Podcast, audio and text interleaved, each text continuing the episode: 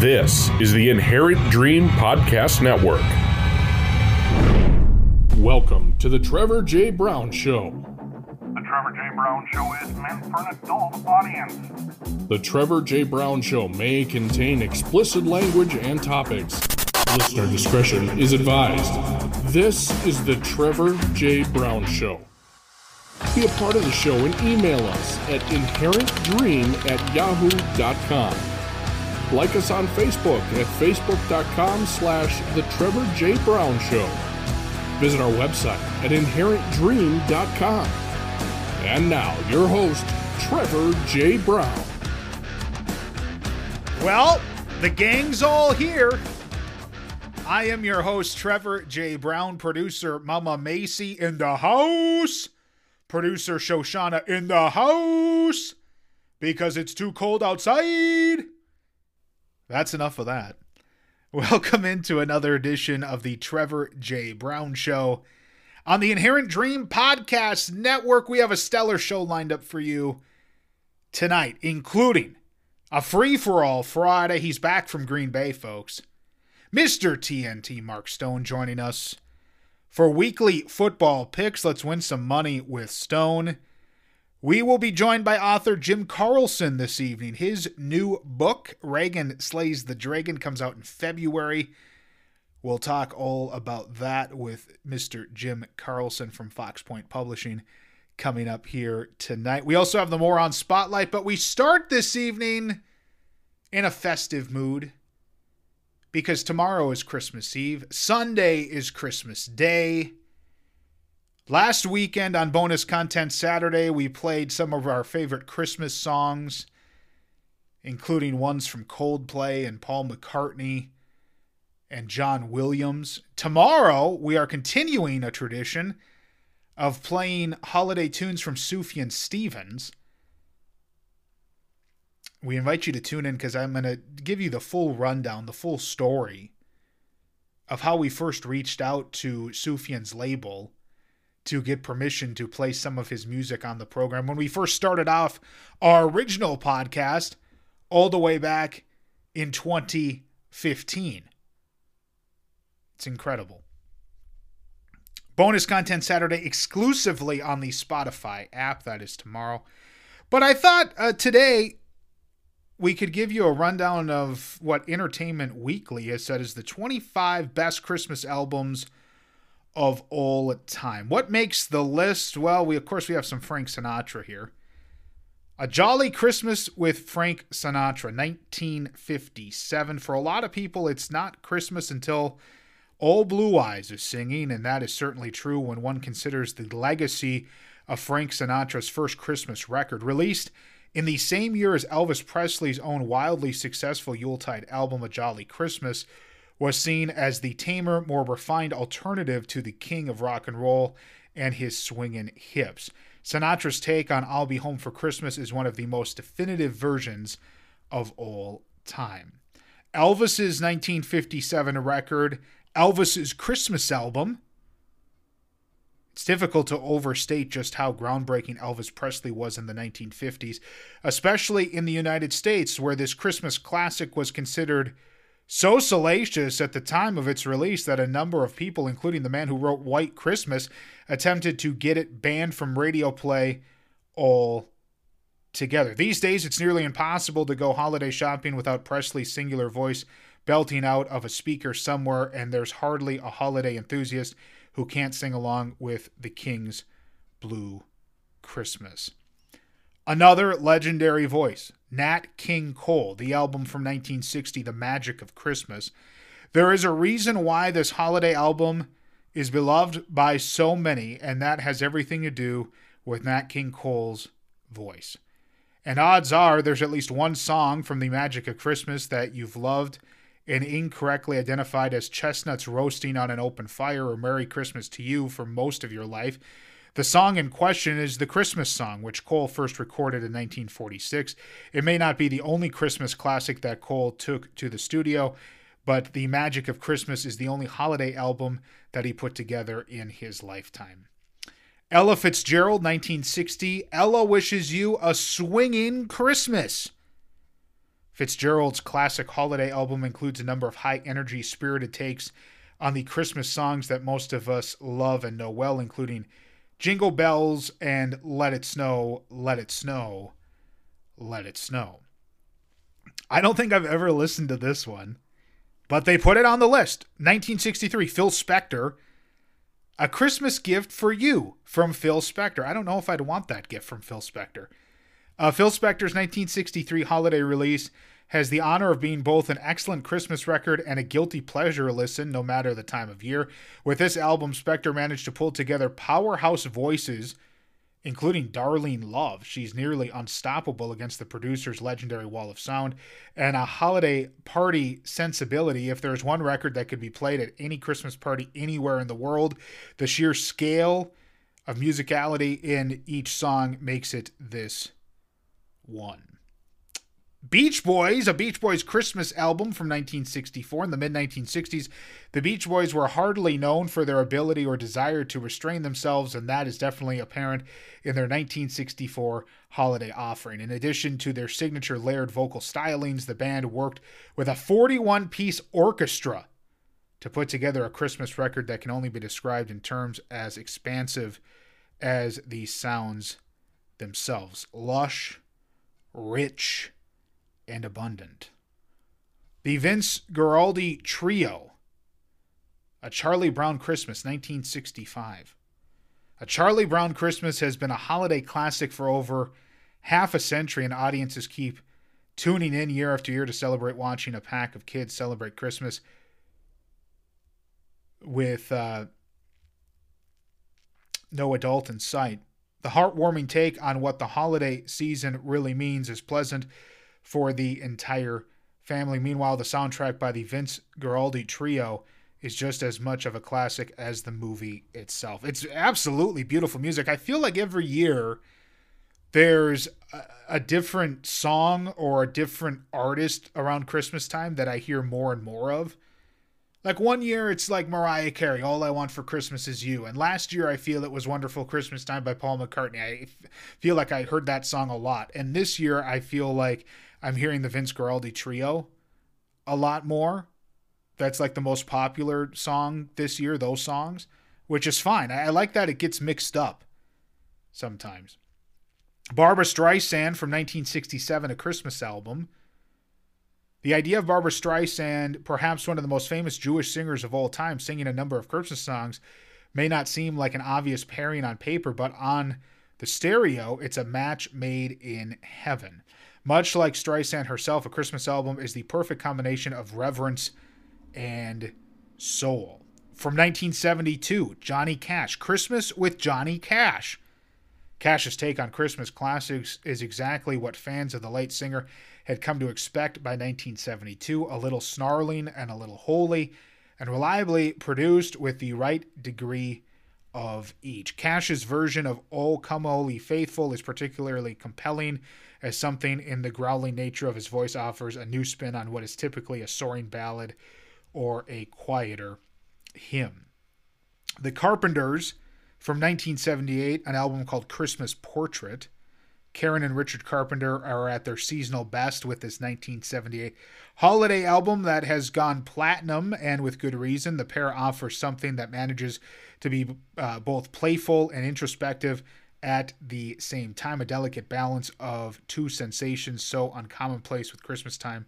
Unlike their earlier work, Richard Carpenter is the focus on this record, and in fact, this is the one of their last recordings that uh, Karen made with her brother before her death in 1983. Willie Nelson's album Pretty Paper came out in 1979. Country music legend Willie Nelson wrote the song Pretty Paper after witnessing a legless man in Fort Worth who sold paper and pencils just to get by. The title track was recorded by Roy Orbison in 1963 and was eventually released on Nelson's first Christmas record over a decade later. 1984. This is one of the greatest duos of all time Kenny Rogers and Dolly Parton. Their 1984 album, Once Upon a Christmas, uh, frequent collaborators Rogers and Parton, who both count fans among huge swaths of the American public, were destined to record a Christmas album at some point together. And in 1984, that was the year. This record, which was Roger's second take on Christmas tunes and Parton's very first, followed the release of the pair's holiday special, Kenny and Dolly, A Christmas to Remember. 1984, Mannheim Steamroller Christmas. Mannheim Steamroller literally has made Christmas a business. That's what it says here. With each holiday season accompanied by its new age synth sound, they have a very unique sound and and uh, definitely uh, definitely very interesting. Ray Charles, 1985, The Spirit of Christmas. You talk about legends. Think of all of these legends. Ray Charles, Dolly Parton, Frank Sinatra. While Ray Charles might have opted to kick off his 1985 Christmas record with the downbeat What Child Is This, the album itself is a soaring and poignant offering from a man who, in his mid 50s at the time, was still very much enjoying the height of his grip on music and culture. 1986, White Christmas from Bing Crosby. That made the list. Uh, others, 1994, Mariah Carey, Merry Christmas. Of course, that features the song all I Want for Christmas Is You. When the track first graced the airwaves in 1994, it was an immediate hit, as was the album it's featured on. It's called Merry Christmas. Though neither achieved the seismic success we all associate with Carey and Christmas until 25 years later, All I Want for Christmas Is You began topping the charts each year beginning in 2019, guaranteeing that Merry Christmas will live on in Christmas infamy. James Brown, 1995. James Brown, James Brown's Funky Christmas. The album cover is pretty legit too on that. Uh, we talked about Sufjan Stevens. This made the list. Songs for Christmas 2006. When Sufjan embarks on a project, he tends to think big, really big. Sure, his commitment to write an album for every state sputtered out after Michigan and Illinois, but he brings the same ambitious energy to Songs for Christmas, being a mega holiday record that's over two hours long. It's composed of five separate EPs Stevens made for loved ones through the years, many of whom helped complete the set, giving the Christmas album's aura an extra personable touch.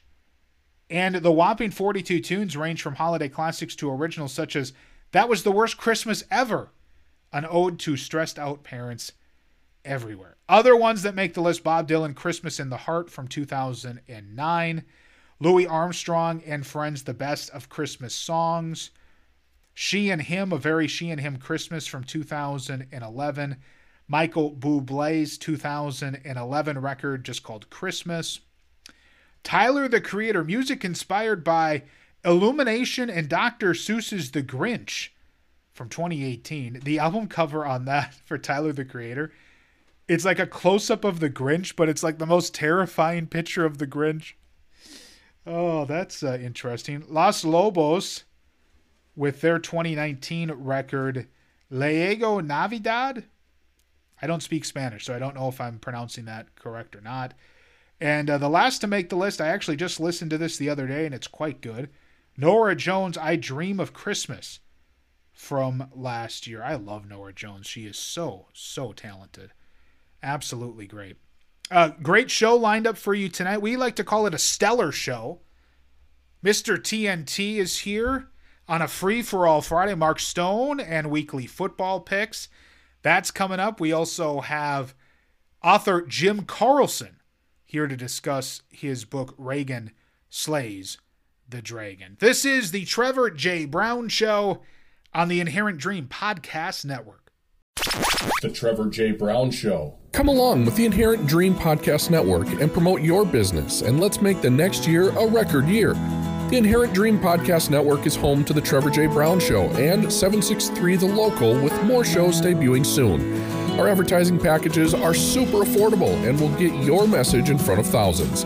Unique and entertaining podcasts and content being produced right here in central Minnesota. Support local. Interested in learning more? Connect with us at inherentdream at yahoo.com. The Inherent Dream Podcast Network. This isn't business as usual. The Trevor J. Brown Show. Food and Song Volume 4 is out now. A collection of 12 diverse tracks from a variety of amazing musicians, all with Minnesota ties. From rock, alternative, reggae, gospel, experimental to acoustic, Volume 4 has something for everyone. The premise of Food and Song is simple. You buy the digital album, you enjoy some amazing music, and you help local food shelves. Every penny we make from these compilations, after taxes and transaction fees, gets donated to local food shelves in Minnesota. Get your copy of Food and Song, Volume 4, or any of the older compilations at inherentdream.bandcamp.com. Let's fire up the moron spotlight. A lot of people love this guy, and I, I don't quite get the fascination. Tell me why I'm wrong on this. I would love to know your opinion, inherentdream at yahoo.com. And I'm not asking because I want to pick a fight or anything. I am just curious your thoughts on this guy. Headline Twitter needs a new CEO in wake of Musk's resignation. After polling Twitter users, Elon Musk on Tuesday night said he will resign as head of the social media platform. He says, I will resign as CEO as soon as I find someone foolish enough to take the job. After that, I will just run the software and servers team. So Musk polled Twitter users Sunday night on whether he should step down as head of the company. The poll ended Monday morning with 57.5% of voters saying he should step down and 42.5% saying he shouldn't. I will abide by the results of this poll, Musk had pledged Sunday night. As the saying goes, be careful what you wish, as you might get it. He also tweeted Sunday, later adding, Those who want power are the ones who least deserve it. Does does Elon Musk realize I, I get he has a lot of money. I get he's probably super smart. But does he realize that doing Twitter polls, that's probably not the best way to run a company? And he's done this on multiple multiple uh, things now. He's talked about reinstating Donald Trump. It Wasn't that a Twitter poll? They put one up now. Now he's gonna resign as CEO. I, I hate to break it to you if you're a big fan of Elon, but these guys think they're way more important than than they actually are. It's all these people. Uh, the, the problem that I have is these guys like Elon Musk, they buy Twitter for $44 billion, which he way overpaid. Yeah, we're back on Twitter now. We took a very long hiatus. Big old inherent dream. And the minute I got back, I, within 24 hours, I thought about getting rid of it again everybody that follows us on Twitter, I hate to break this to you. This is this is how groundbreaking Twitter is. Everybody, for the most part, 90% that follow us on Inherent Dream, they're not real people. They're bots. They're those like sex bots where you can go watch a, a live camera. It's some chick wearing barely, barely any clothes, and they have some link to these sites or whatever they are. But you can just tell on these profiles that they're fake, that they're bots. That's what they are. And I thought this guy's whole thing was he was going to shut this down. Twitter, in all honesty, is worse than what MySpace was at the end. Is MySpace even a thing anymore? I don't I don't get why guys eh, why why there's a, a ton of people that are so gaga over Elon Musk. And these are the same people, too, where somebody says, you know what, I can't stand Twitter anymore, I'm leaving. And then they get all butthurt about it. Trent Reznor announced from Nine Inch Nails, like, I'm leaving, I'm leaving Twitter. This place sucks. Whatever. And Elon Musk had to had to comment on it. Like it was some big deal. Like, aren't you above that? You're you're CEO of, of, of Tesla. You uh you, you own Twitter now. What what do you give a rat's ass about if if if if Trent Reznor is on your platform or not? And then he had to make some like diss to Trent Reznor, and it's like, you know what, dude? Trent Reznor could whoop your ass. I'd like to see that too. But did that bother you so much that, oh, this celebrity's leaving? I better I better comment on it. And I get it. We can go the other way with it too, and we can say, look, Twitter will be fine without Trent Reznor, or when Elton John the other week announced, I'm leaving Twitter. Now, okay, don't let the door hit you on the way out, dude. It's it's not that big of a deal. But the minute we the minute we came back within 24 hours, I thought, why the hell are we even here? I don't know. I don't know what the point of it is. You know Twitter is? When I really think about it, Twitter is exactly where we're at as a society today. It is such a true representation. Nobody listens on Twitter. It's like you got a bunch of seven or eight year olds and they're just trying to talk over each other.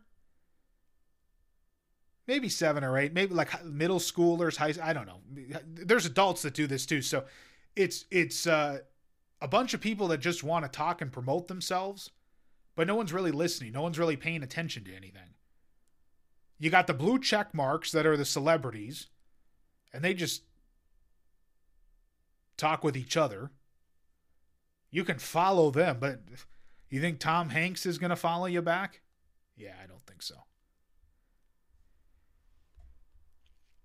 A Michigan woman who sued a man for $10,000 for standing her up on a date got into a heated argument with a judge in a scene captured on video. Kashante H. Short filed a lawsuit September 10th, 2020, against her date, who did not show. According to the claim filed in Michigan's 67th District Court, the experience caused her emotional distress because the date fell on her late mother's birthday.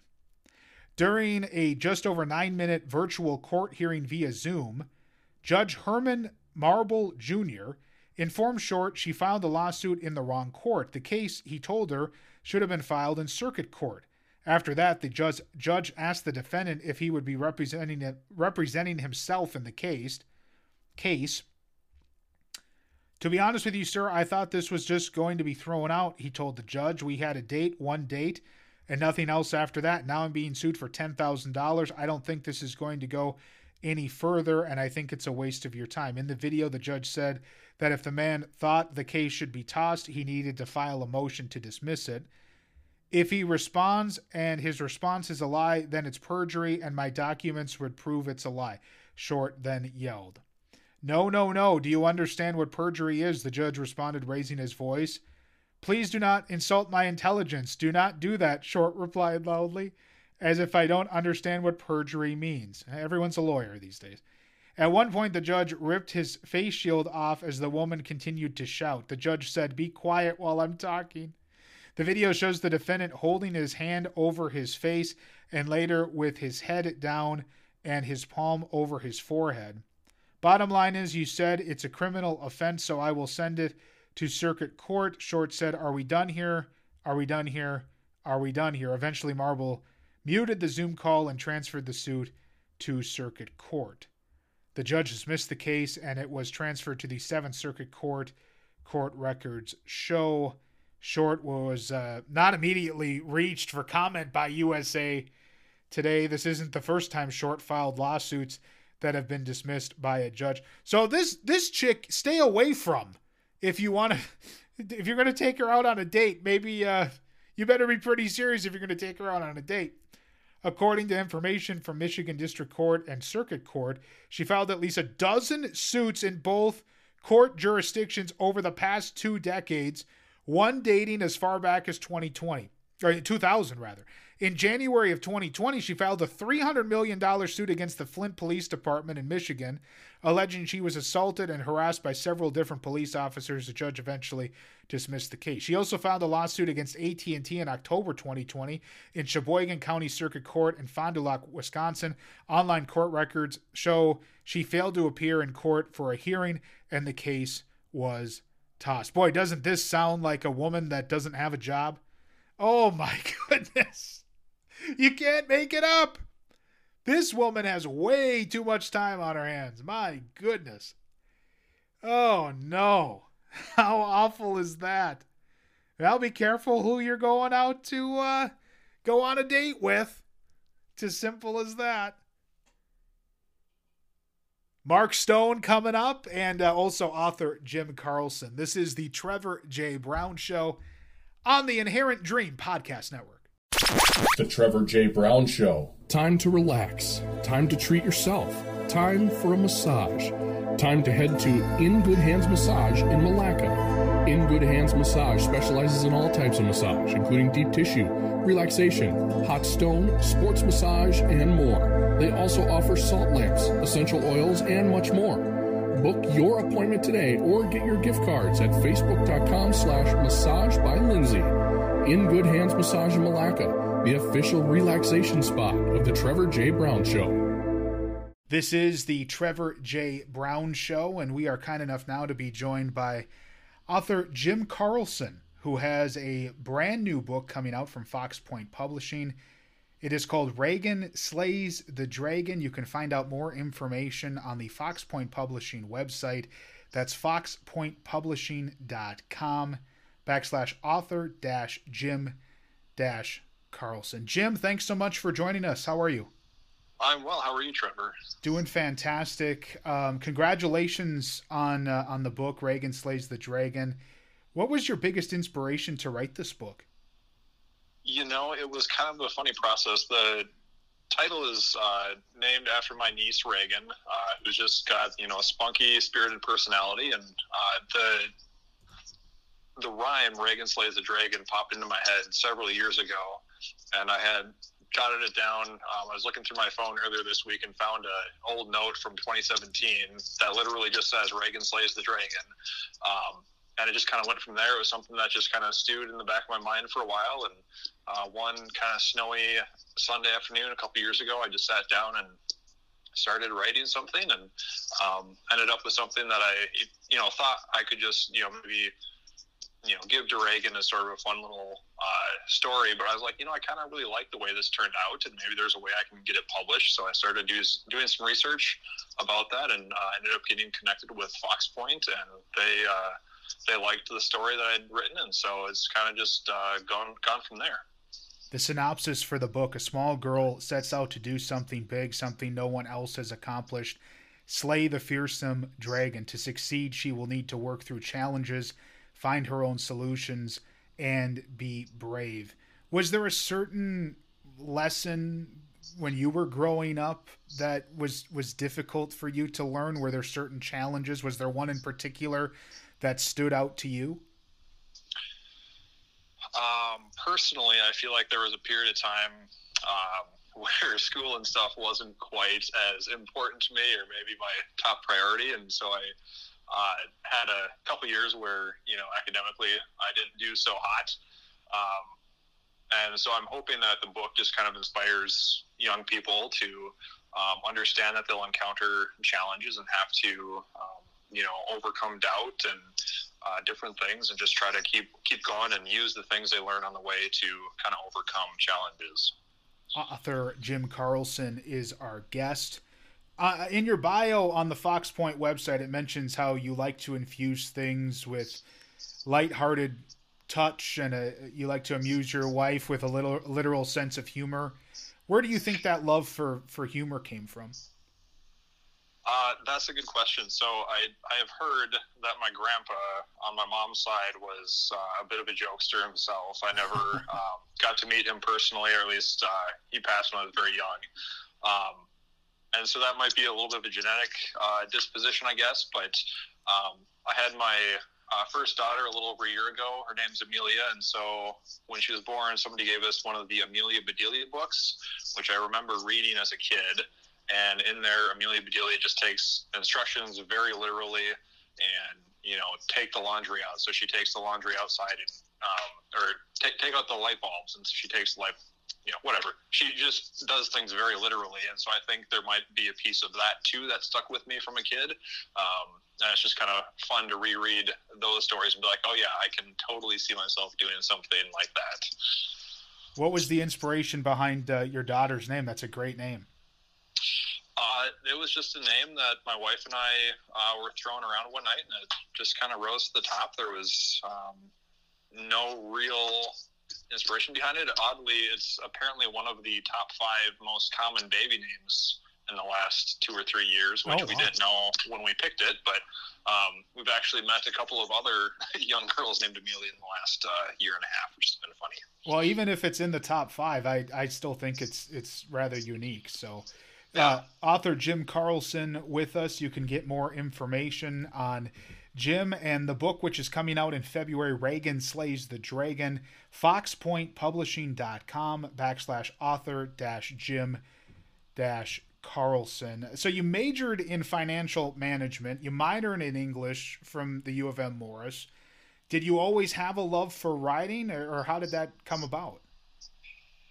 Yeah, I think I think there's always a part of that um, there. In college, I actually started out uh, pursuing a physics degree, and by sophomore year, that was just way too much math. Um, way overwhelmed with the math, so I needed to pivot. Um, I thought about doing a full English major, but just wasn't sure about the job prospects and everything at the time. Um, so I decided to pursue financial management, um, but keep some of that English uh, in there is something that um, I enjoyed a little bit more. Um, and so that was kind of the, the basis behind pursuing that in college. And then uh, after college, I've kept up writing to a degree. Uh, professionally, I've done a lot of writing um, of training materials and things like that. I've done uh, some freelance writing for the last several years, uh, mostly in the automotive realm. But What uh, fascinates you about the automotive realm? I think driving cars is a lot of fun. I love the way cars are designed and their styling, um, and that's a, a trait or uh, an affinity I've had since I was young. Uh, my dad and one of my uncles in particular is very into cars. He's got um, you know a couple of old classic muscle cars from the '60s that I think really inspired that love. And my dad and I have done a ton of car-related stuff over the years, so. Um, yeah, it's just always been been something of a passion for me. Do they restore cars or, or work on them? Uh, not a great deal. Uh, my dad doesn't. My uncle might a little bit, but um, I've never heard of him doing any major restorations or anything himself. So I think a lot of his cars are still fairly original. Sure. Author Jim Carlson is our guest. So, Jim, who are some of your favorite authors? Do you have a favorite novel from the, the past year or two? Yeah, so I've recently been kind of working through the Ender's Game series by Orson Scott Card. Um, I had read the the Ender's Game several years ago, and then kind of got uh, inspired to revisit it and start reading some of the other books in that series. And um, I think those are just very interesting uh, science fiction books that kind of deal with the um, kind of big big pictures of what it means to be human and dealing with other i mean in this case other species but um, can easily be applied to you know other people and things like that. Um, so i've enjoyed those books. And another author i've read recently is uh, Neal Stephenson. Uh, he's another science fiction author. Um, one of my favorite books by him is called Seveneves, which is a interesting book about what the human race would do if there were some sort of massive calamity threatening the, the planet.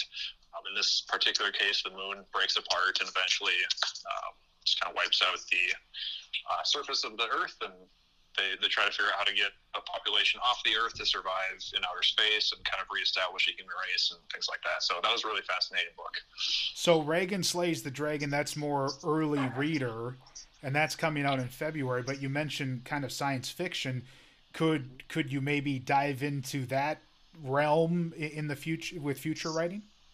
Uh, that could certainly be a possibility. I, I don't have anything that I'm actively working on in that regard. Um, you know, I think there's potential to maybe do a follow up or two with Reagan and kind of see where her story goes. Um, but I also really enjoyed the, the the process of writing a children's book specifically, and I think it just provides a an interesting platform to do you know some more fun things in just a short format that um, I think fit my my personality and my attention span a little bit better. I think. Author Jim Carlson is with us. FoxPointPublishing.com backslash author dash Jim dash Carlson. Reagan Slays the Dragon coming out in February. It says in your bio here that uh, you enjoy jujitsu.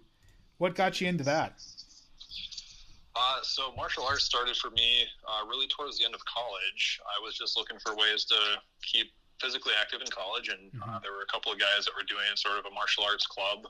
Um, so that was kind of my first introduction to martial arts. And then when I graduated from college, um, again, I wanted to find something to do to stay in shape, and so I uh, just went to a Taekwondo studio that happened to be near my house, and uh, you know, well, their their sign out front just said martial arts, so I just walked in and you know was like, hey, tell me about what you do here, and they happened to teach uh, Taekwondo, and so that's kind of what I picked up. Um, and that was back in 2008, I guess, uh, mid to late 2008 and I uh, did Taekwondo for a number of years, and then in the last maybe five years, uh, just started getting into jujitsu more.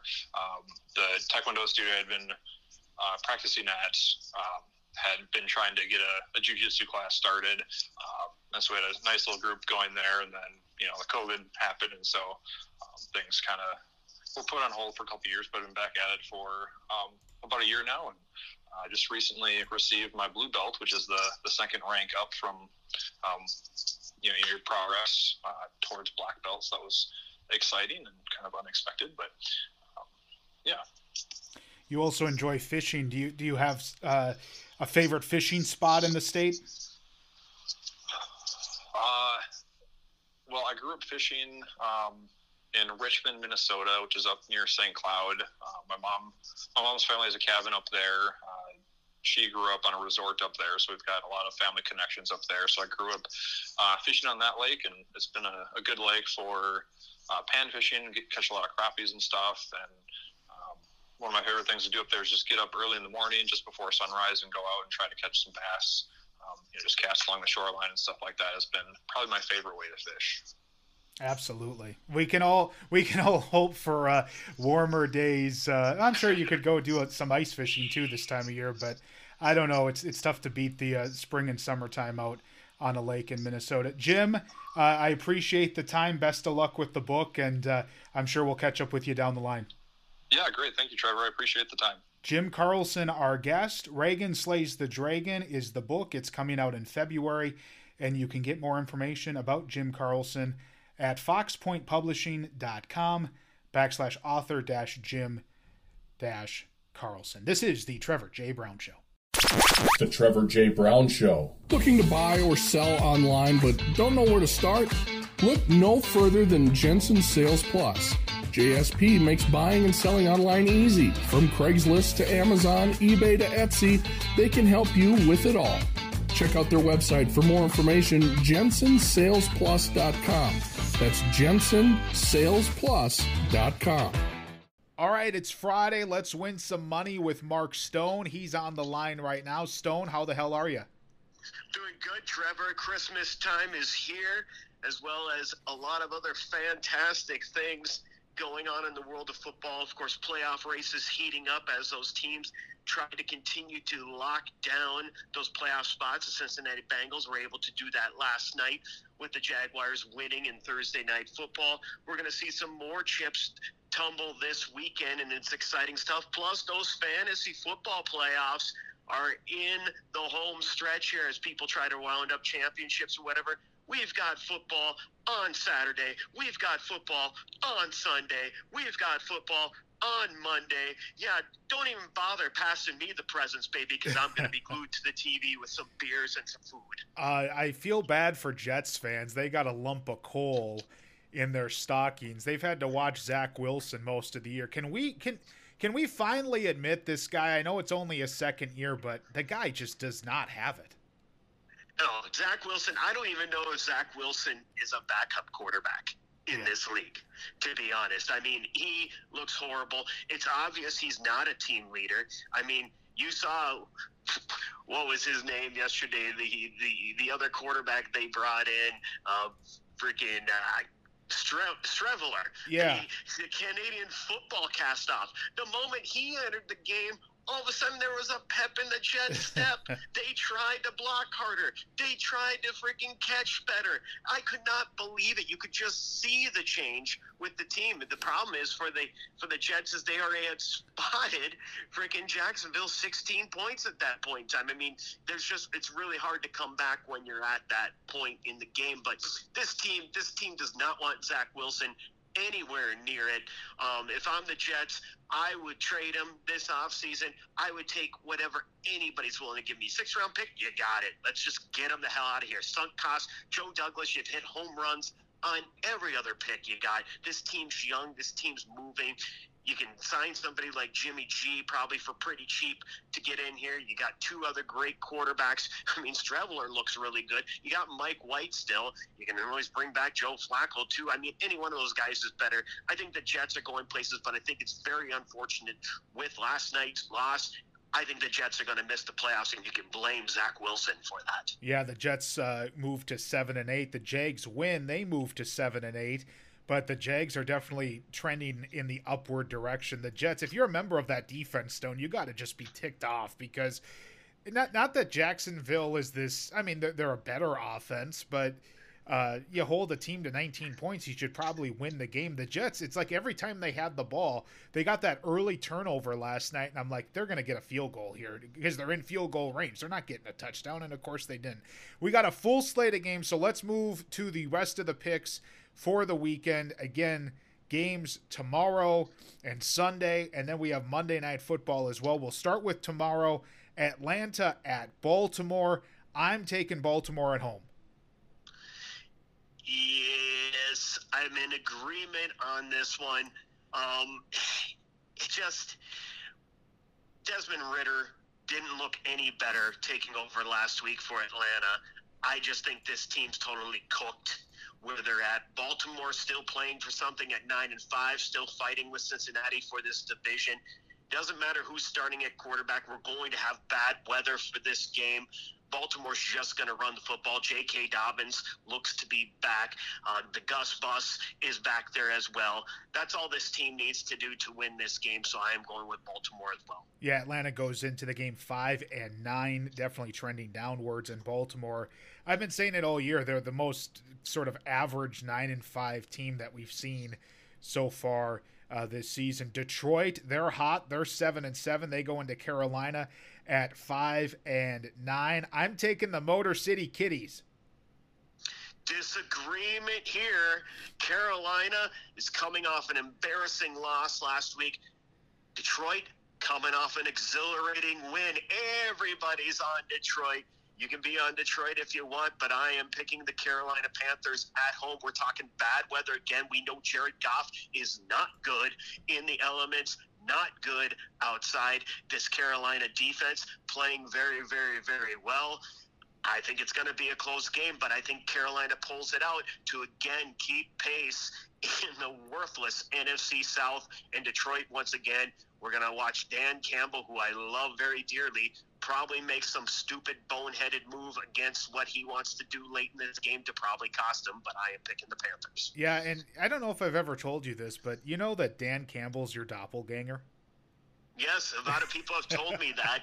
Um, I just kind of put on about 100 pounds of muscle. That's about it. But other than that, no. He, he coaches the way I coach. He he he looks like I do, and I got a hat and a freaking and the freaking headset on. So there you go. I wanted to like I wanted to validate my point. So when I was watching football the other week with my mom, I was like, "This is this is Mark Stone's doppelganger." I showed him a picture of you, and then we we froze the TV, and she was like, "Oh my goodness, that is spot on." I was like, "Okay, I'm not crazy." Uh, Kansas City is hosting Seattle. I, we've said it all year. Seattle playing with house money. They're going to be without Tyler Lockett this game. They're seven and seven. I'm taking the Chiefs at home. They're eleven and three. Yeah, it's going to be another bad weather, cold weather in Arrowhead, which is going to play to the Chiefs' favor. Um, Seattle's kind of in a tailspin right now, have lost four of their last five. Um, they're trying to find a way to win. Um, I think Seattle might not be a bad bet in this game because of the weather. I don't know if Kansas City's going to cover the 10, but I do think Kansas City does win and continues on the road they're on. Saints five and nine. They're still in the thick of it for the NFC South. They go play Cleveland at six and eight. We've seen how awful Deshaun Watson is. My bigger concern in this game is the Cleveland run defense. I expect a big day for Alvin Kamara, and I'm going to take the Saints to squeak by one on the road disagreement here. We're not in the dome, and Dennis Allen sucks as a coach. That's so true. I think New Orleans is, again is just as just as they try to pull you back in, they're gonna disappoint you. Don't disagree that Deshaun Watson sucks, but I think you're gonna have a big game from Nick Chubb as he tries to get this team as little of an opportunity as they have to make the playoffs, still somehow stay alive with a win here at home. And I think Cleveland's defense matches up very well against the pea shooter that is the Red Rifle and Andy Dalton in bad weather. Give me the Browns at home. Mark Stone is here for weekly football picks. A must win for the Tennessee Titans at home on Sunday. They're 7 and 7. The Texans are 1 12 and 1. The Texans need this one, man. I'm going to take them. Disagreement here. The Wow. snow is falling in Vermont, and Derrick Henry is ready to run roughshod all over the Houston Texans with Malik Willis starting at quarterback. Everybody's betting on the Texans here. You know what the Texans do? The Texans are giving everybody a tough game through three quarters. They did it last week against Kansas City. They did it against Dallas the week before. And then it comes down from the McNair booth up there. Hey, we're trying to tank here for the first pick of the draft. Do the tanking. And Lovie Smith does what Lovie Smith does and make sure that they lose the game. And that's exactly what's going to happen here. Derrick Henry ran over this team to the tune of high in the 200s the last time he was out there. He's going to do it again. Tennessee needs this win to stay abreast with Jacksonville, ahead of Jacksonville in the AFC South. So I'm picking Tennessee to win here. Yes, to be clear, I am taking Tennessee as well. I don't think it's going to be close.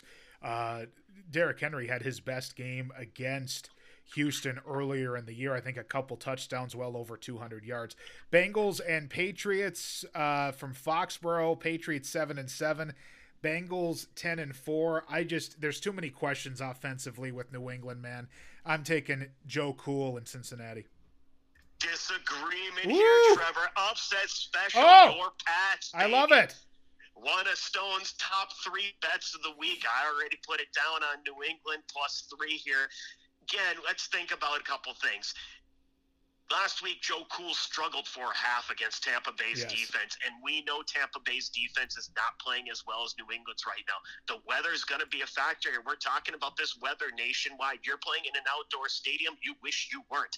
New England's used to doing it at home. Their offense is set up better for it in the elements than Cincinnati's is right now.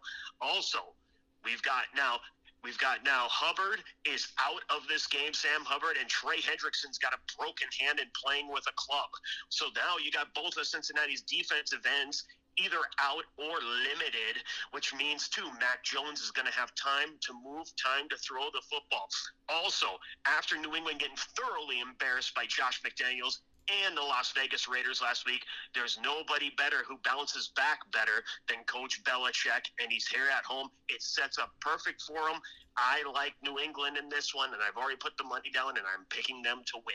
Giants 8 5 and 1 here at US Bank Stadium against the lucky Minnesota Vikings 11 and 3. Uh, New York uh, football teams. Oh, I, oh, the national media. They were talking about them for so long. Oh, blah blah blah blah blah blah blah. They're just average football teams. That's what I've been saying all year long. Vikings win at home. Yeah, agreement here. It's going to be another close game because that's all Minnesota knows. They're not going to blow this team out, but they are going to defend the home field and get the win. Again, the Giants coming off a big win against the Commanders, and they're going to disappoint in the follow up here. But if you're going to bet this game, I do. If it stays above three, I like the Giants on that because let's face it, Minnesota can't win by more than a field goal. Bills and Bears. It should be sloppy at Soldier Field. Bills 11 and 3.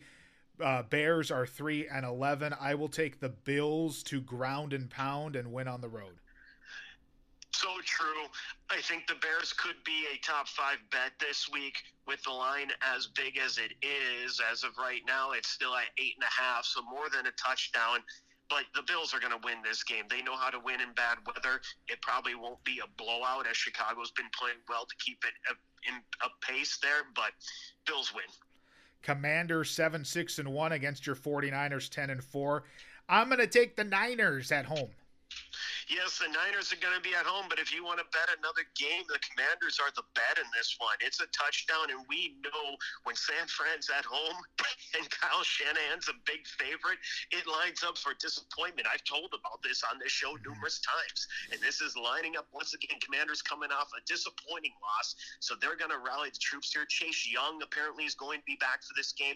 I do think San Francisco wins as it is the stone cold lock of the week. Woo! The Niners will find a way to win this game. I just don't think it's going to be by a touchdown, but I do think they will walk away with the W. Eagles, no hurts. They are 13 and 1. I think that their record, I think they're a good team, but I don't think they're 13 and 1 good. You know what, man? I uh I think this is going to be a statement game for Dallas. They got embarrassed last week in Jacksonville. I think Dallas comes out. I don't think they blow them out, but I think this Eagles team is not going to be the same without Jalen Hurts. I'm going to take the boys at home by at least 10. Wow, that's a big, big margin there because I don't think Gardner Minshew is a huge step down from Jalen Hurts, but I agree the boys are going to get the win this one as they need to bounce back. The Eagles, you know, they only need to win one of these last three games. So I think they're just going to, again, chalk this one up to probably a loss so that they uh, can, again, move on and hopefully get Hurts back 100%. But they should be able to win one of the last two games to lock up the number one seed. And the boys, they're going to bounce back and win the game at home here. Raiders six and eight, Steelers six and eight. I'm going to take Vegas on the road disagreement here. The weather's crappy in Pittsburgh. You're talking an outdoor team, and the Steelers gonna celebrate the 50th anniversary of the Immaculate Reception. Retire the late great Franco Harris's yes. jersey, who just passed away over this last week it's just so emotional and everything going on for Pittsburgh. You've got an indoor team in the Raiders who seem to need everything to go their way to win, coming into the elements in Pittsburgh, where Pittsburgh knows how to win, has a great enough defense, will lock down Josh Jacobs in this one. I got to go with Pittsburgh on this. So I am picking Pittsburgh, and this is my second bet of the week. We have not gotten to the carved in stone yet, but my two other top bets just need to know. And I went 3 and 0 last week. I am red hot on my bets this year. Pittsburgh and New England so far. Uh, we move to Sunday, Packers at Dolphins. There's a side of me where I, I want to pick Green Bay because it's kind of the cute thing to do. Uh, but I'm going to go with Miami at home. I think they just have too much offensive firepower, and I think uh, Tyreek Hill has a big day. I'll take the Dolphins at home. Yeah, something is wrong with Miami's defense. I haven't figured out what it is, but something seems to be wrong with them, and that's why these games are getting to be the way they are. The Packers' defense, honestly, matches up quite well here with Miami. So if you're going to bet this game, you bet the Pack. I do think Miami's going to win at home, though, to keep abreast in the wild card race in the AFC and, and probably put the Packers to bed for the season. But again, those those Packers DBs, they they've seen the formula is there now how to beat Miami. You've got to again jam them at the line of scrimmage and play press coverage. They're going to do that here, so it's going to be a close game. I think it's going to be within the line, so I would bet Green Bay, but I am picking Miami to pull it out. Yeah, Miami eight and six, Packers six and eight, coming off that win against the Rams. Everybody tooting the horn for the Packers. Oh my goodness, look, they got a big win. It's like they beat the Rams. The Rams are just a dumpster fire. And now, Stone, we've gotten oh, to our dumpster game, dumpster fire game of the week. The Denver Broncos with Buddy Wack at 4 and 10 taking on the 4 and 10 LA Rams on Christmas Day. There's going to be a ton of empty seats at SoFi Stadium. Oh, this game is going to be awful. Man, I don't even know who to pick in this game, Stone. Convince me which way to go.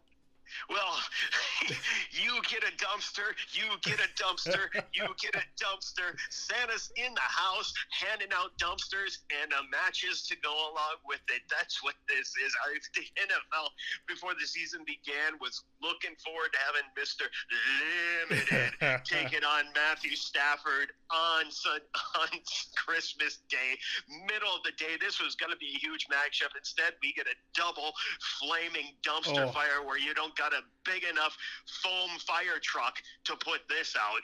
Yeah, SoFi's going to be burned to the ground. But on this one, I think you got to go with the Denver Broncos, and the reason is strictly that defense. It's going to be like a nine to six win.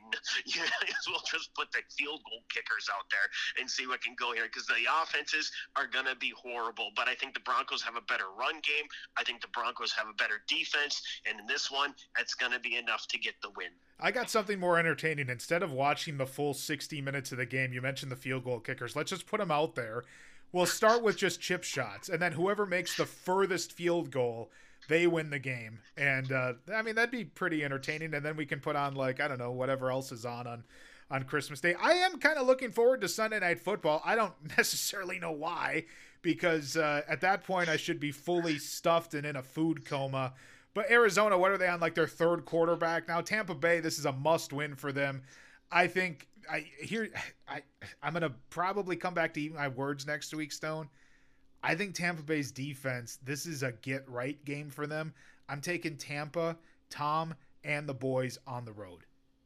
You're facing Trace McSorley, which is a guy that nobody, that no team wants, and no team wants to sign unless the only other option out there is Josh Rosen. By the way, Minnesota Vikings signed him up this past week. Woo! Anyways, anyways, so Arizona's forced to roll him out as Colt McCoy can't go. We already know about Kyler Murray, and you get you you got it dead on. Tampa suffered a humiliating loss last week when they were in the driver's seat at halftime over the Cincinnati Bengals. You said it. It's a get right game. You know Todd Bowles is going to have his defense locked in. He's going to need them to make a statement here. Nothing better than getting Arizona Cardinals at home, as they don't play well at home at all, as we know. So, with a third string quarterback, yes, Tampa's the pick. I'm not. I, it could. It could end up being some weird freaking upset or whatever. Hence why it's not my Stone Cold lock of the week. But I think it's almost as close as you can get. Yeah, I uh, if I had to t- have a lock this week, I'm going to take Tampa on the road. I I uh, I don't know. There's something about that that team. I they're obviously their record is not pretty, but I just feel like with all those vets, if they can get to the playoffs, they won't be the favorite. They probably won't be favored in any game, besides maybe that first round game. But I just I, I don't know. I feel like there's a lot of playmakers there. They're going to come to play. I also benched the uh, well, I actually cut the Jets defense going into my fantasy football matchup last night because frankly, I don't like the way the Jets are trending. So I'm rolling high on the Bucs defense here this week. Hopefully, they can uh, have a get right game. Then Monday Night Football, you get Jeff Saturday hosting the LA Chargers. Ooh, big night for Keenan Allen, Austin Ekeler, Justin Herbert. Give me the Chargers. I agree with you on the Chargers are the pick to win. However, this is the carved in stone bet of the week. Indianapolis Colts, folks. It was lower earlier in the week. It's now at four and a half because Nick Foles is coming in to start for this team. Matt Ryan is done so, and I love it. I love it, love it, love it. Nick Foles, one thing we know Nick Foles does well, he comes in, the spot starts and he finds a way to do it. And again, what do the Colts do well? Run the football. What do the Chargers do well? Can't stop the run. This game's going to be closer than four and a half. We know Brandon Staley. I've said it numerous times on this show. When he's a favorite, they play down to their competition. When the Colts are a dog under Jeff Saturday, he plays up to whoever. He's going to take down Goliath.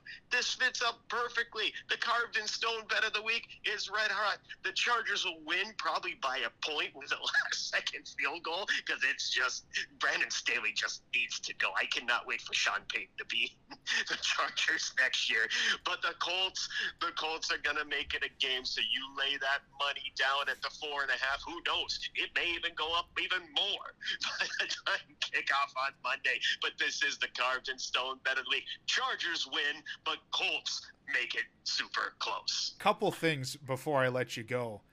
I'm not a conspiracy theorist guy, uh, whatever, or a curse guy. Well, a Minnesota sports curse, yes, but uh, just your quick thoughts on this. Isn't it kind of odd that last year they had that huge documentary about John Madden, and like the day after it aired, Christmas Day, John Madden passes away.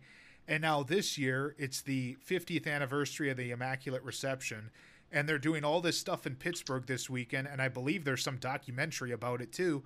And James Frank uh, and and and uh, and Franco passes away, not James Franco, but Franco Franco Harris passes away, and I'm like, my goodness, like that's just like weird. I feel. No, there is some weirdness to it. I don't know if it's a conspiracy or not. We, I mean, we still haven't heard what the cause of death yet yeah. is for Franco Harris, have we? I I have not seen anything, and I I, I mean he was only he's seventy two. I mean he's that's the life expectancy in the U.S. is seventy six, so he's not that far off. But I mean that's not that's not super old. I mean I just found that to be sort of sort of weird. Again, I'm not a conspiracy guy, or not that there'd be a conspiracy on it. I just sort of people always talk about like the Madden cover curse and all of that, and I'm like, well, that's just weird timing with everything. I don't know, and I never heard that he was sick. Maybe he was. Uh, the other thing I want to just get your brief thoughts on baseball wise. What what the hell with Carlos Correa? I mean, a week ago we're we're bitching. I mean, we can still bitch about Minnesota sports teams for uh, the low ball offer they gave him, but we all think he's going to the Giants. They have the they're going to do the press conference, and then nope, he's going to the Mets. What the hell? Well, from the sounds of it, the problem was they were they were hemming and hawing over his over his uh, physical. Yeah, his physical and his and his and his history. And Boras got a call. They were unsure. They wanted to move forward. They wanted to renegotiate a little bit. And if you renegotiate with Scott Boras, you already know what's going to happen. Boras already has somebody on line two, three, four, and five. Yeah. And he called up his good buddy Steve Cohen, who, let's face it, his pockets are as deep as they come. and what do you know, we got a reversal of fortune, a change of action. Not even a change of action, too, with Carlos Correa going to the Mets, but Carlos Correa is going to the Mets as a third baseman. Yeah. I, I just. I, I don't know. Like if if you're gonna uh, make an early World Series prediction for next year, could we have another Subway Series? I don't know. I'm still not sold on on the Yanks yet. I just I just I feel like they they they missed the window of the guys that I really want. Yeah, I like I like Rodón. I think that's a good signing, and he's going to help bolster that that starting pitching, but they still haven't gotten a left fielder. Rumor is is now Cashman's trying to get Reynolds from Pittsburgh, which if he does, I think that's huge. But there's still a hole there. Um, I just, I just, I, last year just still hurt. It just still hits me too hard. Aaron Boone at the helm. I don't know if it's possible for this team to win a championship with him being the manager. I just don't think it can happen. Well, it's your team's definitely tre- trending in the right direction. I read a report yesterday that the Sox and Rafael Devers are light years apart on a contract extension. So that that that makes me feel real great going into the season. I mean, I just I don't understand what this team's doing. I you know, you don't have to win every year. You don't have to go to the World Series every year. We've been spoiled the last 20 years with Red Sox baseball with finally winning some. But my goodness, I mean this this uh, some of these moves that are being made at this point don't make a hell of a lot of sense in my opinion. So Well, speaking of speaking of conspiracy theories, let me float this one out to you y'all you're you're familiar with the curse of the Bambino, and remember, the Red Sox did the same thing in the last century. They were winning titles left and right yeah. in the early part of it, and then they traded away Babe Ruth to the Yankees, and it took forever for that curse to be broken. Is it possible that we have version two coming up here, and it's Mookie Betts is the guy who is the guy they should have never traded, the guy that they should have kept, and now all these guys are leaving and everything, and they refuse to sign them because they're smarter than everybody else in the room with prospects. But what would happen if you're 20, 25 years down the road here and you haven't won another title? Yeah, I mean that's something to think about, and and some of these, it should never be about the money, obviously with, with Boston. So I, I'm not quite sure why we couldn't get a deal done with Xander. I, am not sure why we're light years apart with Rafael. Um, I, am still very concerned with our pitching at this point. I just, I don't know. I, I it's, uh, I, I think out of all the the major teams in in Boston at this point, I think the Red Sox are the furthest away from a from another championship. I'll let you go. Get your Christmas weekend started, Stone. Merry Christmas to you, and uh, we'll talk to you next week, sir. Merry Christmas to you, Trevor, and to your family and friends and everybody who listens to this segment and all the fabulous segments on the Trevor J. Brown Show. Merry Christmas. He's Mark Stone, and this is the Trevor J. Brown Show on the Inherent Dream Podcast Network.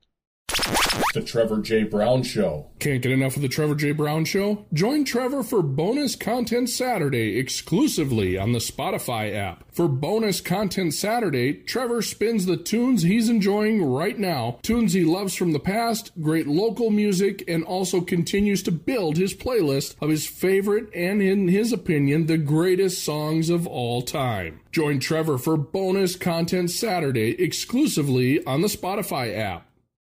Well, we invite you to tune in tomorrow, bonus content Saturday on the Inherent Dream Podcast Network. Bonus content Saturday exclusively on the Spotify app. The reason for that is because we play music on Saturdays. And tomorrow we are playing some of our Christmas favorites from Sufjan Stevens. Our relationship, though we've never met Sufjan face to face, we reached out many, many, many years ago when we first started Inherent Dream. We reached out to his label to see if we could play some Christmas music of his on the show. So I'll tell you that story tomorrow. We'll play some tunes from Sufjan Stevens. And then for the rest of the month, on New Year's Eve, we'll be playing some of my, uh, in my opinion, the best new music out there. And then when we get into January, the first couple of Saturdays in January, I will be unveiling some of my favorite songs of the past year. And then in the middle of January, we return to our playlist, The Thousand Greatest Songs of All Time. So we invite you tomorrow, tune into bonus content Saturday on the Inherent Dream Podcast Network, and again tomorrow exclusively on the Spotify app. I wish you and yours a very, very Merry Christmas. I hope you enjoy it. If you're our friends that celebrate Hanukkah, happy Hanukkah as that is ongoing as well. Happy Hanukkah, Merry Christmas, and I hope you have a fantastic weekend. This has been the Trevor J. Brown Show. The opinions expressed on this show do not express the views of staff, management, or sponsors of Inherent Dream Production Company or streaming services where the show may be heard.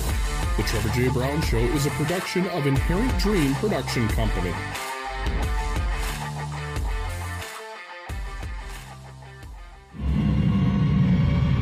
This is the Inherent Dream Podcast Network.